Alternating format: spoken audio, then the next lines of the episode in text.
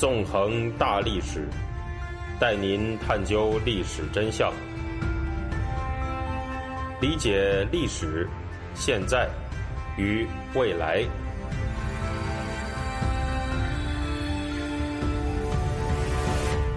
大家好，欢迎大家收听《纵横大历史》，我是主持人孙成，我们又见面了。今天呢，我们将继续进行文革历史系列节目。那么，在上一讲当中啊，我们是回顾了高岗事件这场毛泽东和周恩来、刘少奇等人的前哨战。在这场前哨战当中呢，毛泽东企图以中共东北局第一书记高岗为棋子，攻击周恩来、刘少奇。但这个攻击呢，遭到了中共党内的抵制。随着邓小平、陈云向毛泽东报告高岗的拉拢行为，毛泽东呢就把高岗抛弃掉，还把高岗打成了反党联盟的头目。在绝望之中，高岗自杀。然而，毛泽东和周恩来、刘少奇等人的矛盾并没有消失。在天马行空的毛泽东看来，中共进行的社会改造速度太慢了；而在刘、周等人看来呢？中共在模仿苏联建立起所谓的社会主义体系时，应该更有章法的以缓进的方式进行。高岗事件导致的一大政局变动，是邓小平在中共高层当中的崛起，成为了中共中央书记处总书记。在某种程度上，与毛泽东还有周恩来都有特殊密切关系的邓小平，取代了高岗的原有生态位，并在一九五七年的反右运动当中，那是冲锋陷阵，成为了毛泽东的马前卒。在同一年，毛泽东在前往莫斯科参加苏联主办的共产党和工人党国际会议时，提出了不惧怕和帝国主义进行核战争，死掉三亿人甚至十三亿五千万人也不怕的反人类言论。而到这个时候，随着中共的社会主义改造宣告完成，实际上已经没有任何力量能够对中共的肆意妄为进行一点有效的制衡了。随着毛泽东开始把他的狂想付诸实践。一场名为“大跃进”的狂热政治运动，导致恐怖的大饥荒随之降临，并打开了通往文革之门。在这一讲中，我们就将谈及大跃进的问题。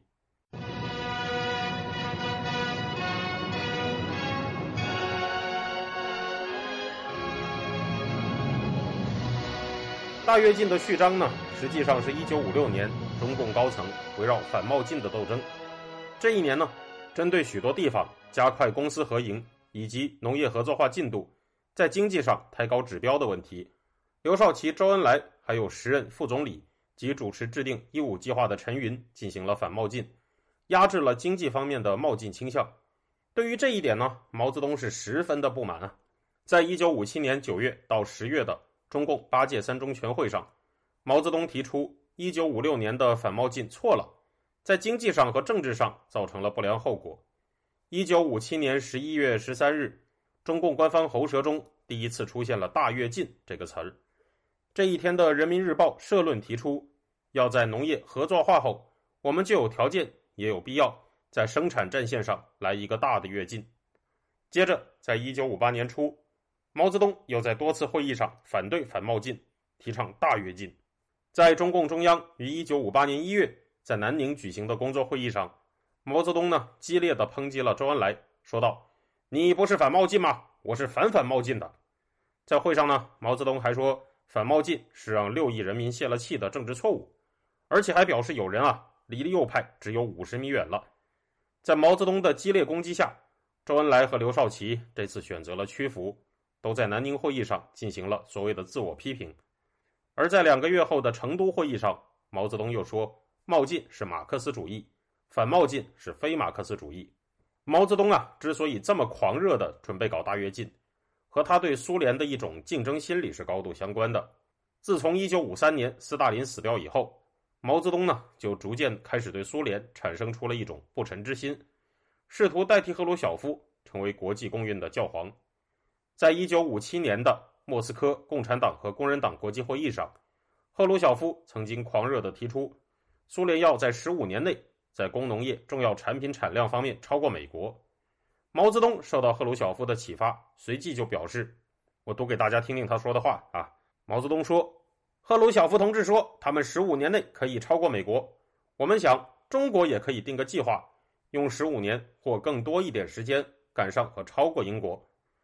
在这里呢，毛泽东所说的赶超英国，是指中国在钢产量上超越英国。在这之后啊，他的目标那是不断的加码。一九五八年五月，在中共八大二次会议上，中国国家纪委主任李富春在做报告的时候提出，中国的“二五”计划要以七年赶上英国、十五年赶上美国为目标。毛泽东则在会议的报告上作出批语，提出中国要七年赶上英国，八年或十年赶上美国。到了六月，毛泽东又表示要十年超过美国，赶超英国不是十五年，也不是七年。只需要二年到三年。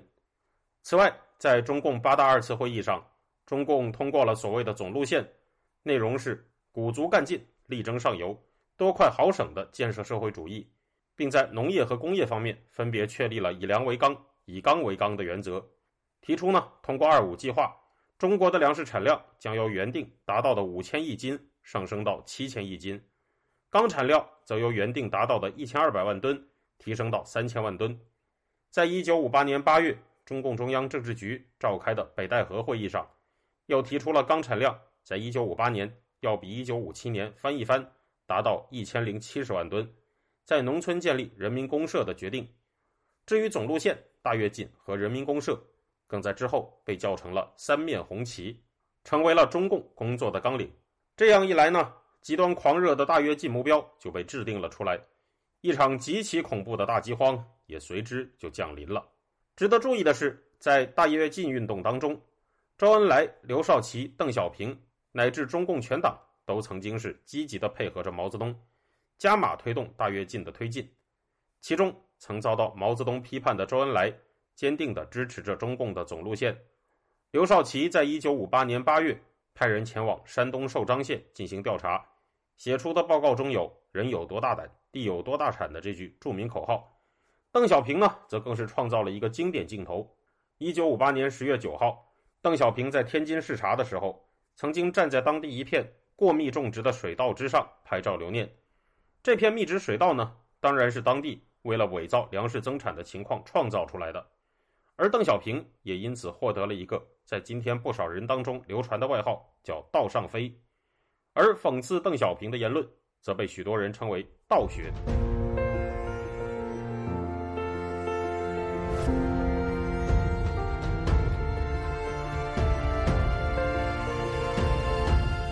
您现在收听的是自由亚洲电台的《纵横大历史》栏目的回顾文革，我是主持人孙成，欢迎您继续收听。需要指出的是，今天的很多毛派人士根据这件事，认为毛泽东在大跃进当中没有任何责任。刘少奇和邓小平才是最应该为大跃进负责的人，这样的说法当然那是不值一驳的，因为这十分的荒谬。因为中共全党当时的最高领导人是毛泽东，实行极权主义、层层对上负责的共产党，不可能脱离所谓的最高领袖自行其事。曾经有一位网友表示，用讽刺邓小平的“道上飞”照片，试图给毛泽东脱罪，他的荒谬程度呢？就好像试图用孙春兰在上海推动封城期间，在楼上摆拍视察的场景，试图给习近平脱罪，从而把动态清零说成全是孙春兰的责任一样。刘少奇和邓小平在大跃进当中犯下的罪行，那当然是非常大、非常非常恶劣的。但要说这两个人是大跃进的最首要责任人，那就好像说孙春兰是动态清零的首要责任人，说绍伊古是俄罗斯入侵乌克兰的第一责任人一样。都是万分可笑的。毛泽东、习近平和普京，当然毋庸置疑的，分别是大跃进、动态清零和侵略乌克兰这三项暴行的首要责任人。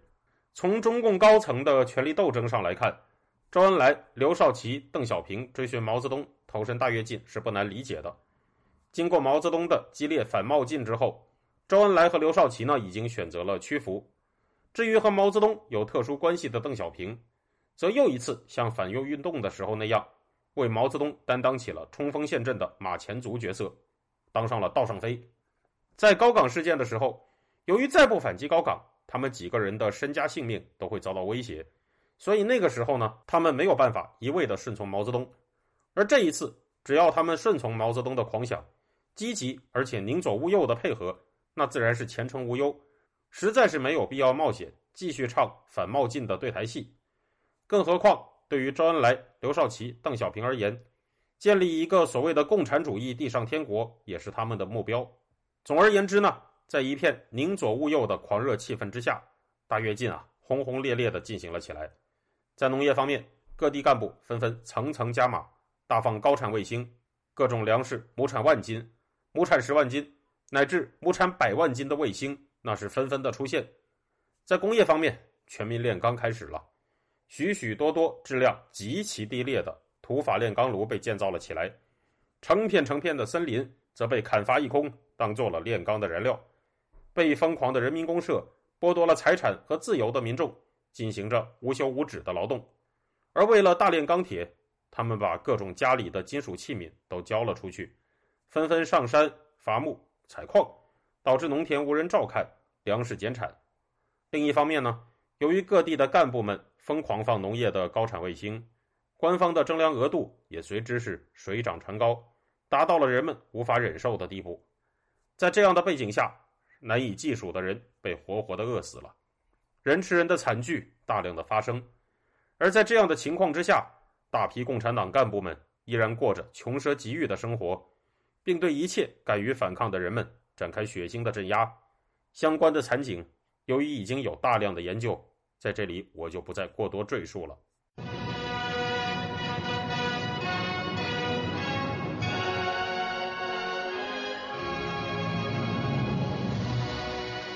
那么，在大跃进的过程当中呢，毛泽东这个人的态度啊，是在不断飘忽的。有时候呢，他的大跃进步子迈的没有那么大，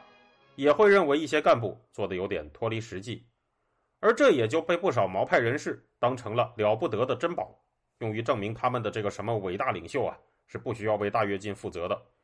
但是，只需要我们看一看最最基本的史实，这种荒谬至极的说法就可以不攻自破了。在一九五八年十一月。在郑州召开的中共中央工作会议上，毛泽东在生产问题上表示要提倡实事求是，不要谎报。在这之后的八个多月，大跃进一度进入了一个稍稍降温的纠左时期。然而，毛泽东在之后不久，仍然把1959年定为鼓足干劲、力争上游的一年。1959年7月到8月，中共中央在庐山召开了全体会议，也就是历史上著名的庐山会议。在这次会议上，时为中国国防部长的彭德怀致信毛泽东，表示在大跃进当中，浮夸风较普遍的滋长起来，小资产阶级的狂热性使我们容易犯左的错误。最后，彭德怀与黄克诚、张闻天、周小舟被打成了反党集团。庐山会议原本的主题呢，也是从纠左变成了反右。值得注意的是，在这次会议上，刘少奇、林彪等人也对彭德怀进行了激烈的攻击。于是啊，不少毛派人士就又制造了一种让人哭笑不得的谎言。他们认为毛泽东实际上是为了维护党内的团结，才不得已的顺应刘少奇打倒了彭德怀，还说毛泽东打倒彭德怀是违心的。然而呢，实际上彭德怀啊，他是一九七四年才死掉的。这个时候，刘少奇和林彪啊早就已经死了，也在政治上呢是被彻底的打倒了。但是直到彭德怀死的时候。毛泽东也没有给彭德怀平反，更不可能被已经死掉的刘少奇和林彪齐结。这种异常荒诞的说法，那只能是让人贻笑大方。更何况，就算毛派人士说的是对的，